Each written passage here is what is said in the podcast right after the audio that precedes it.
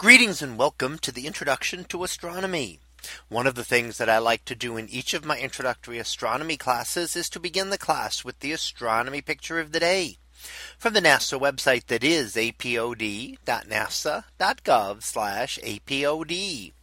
And today's picture for April 5th of 2022. Well, it is titled Seven Sisters versus California.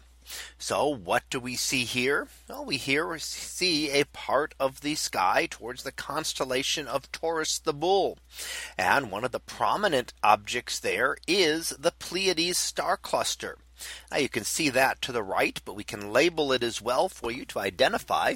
And that is the set of stars within the bluish looking uh, material there, which is actually dust. And we see a what we call a reflection nebula around it. And that is dust which scatters the blue light. Now the dust scatters the blue light preferentially because it is a shorter wavelength and it is better able to scatter blue light than red light. So we see primarily blue light coming from something like a reflection nebula here, which is the dust around the Pleiades stars. Now on the opposite edge of the image down towards the lower left hand side, we see the California Nebula. This is an example of an emission nebula. And an emission nebula is caused by a different reason than a thing like a reflection nebula. Reflection nebula is a scattering of the light off of dust. The emission nebula is the emission of very specific wavelengths, in this case, the red light of hydrogen that we see by hydrogen gas, which has been excited by ultraviolet radiation from stars. When those stars excite the, the uh, the hydrogen gas, the electrons are stripped off of it and then recombine. And one of the specific wavelengths they give off, at least in the visible portion of the spectrum, is a distinct red color.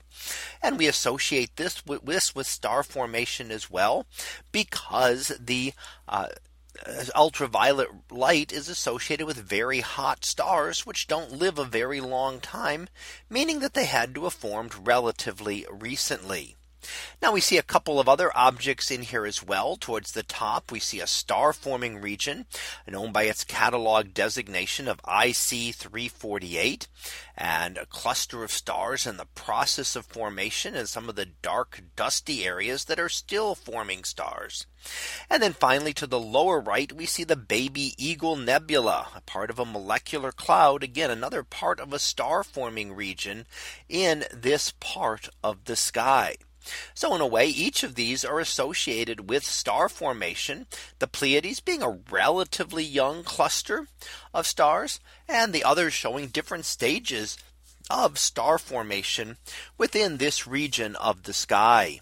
So that was our picture of the day for April 5th of 2022.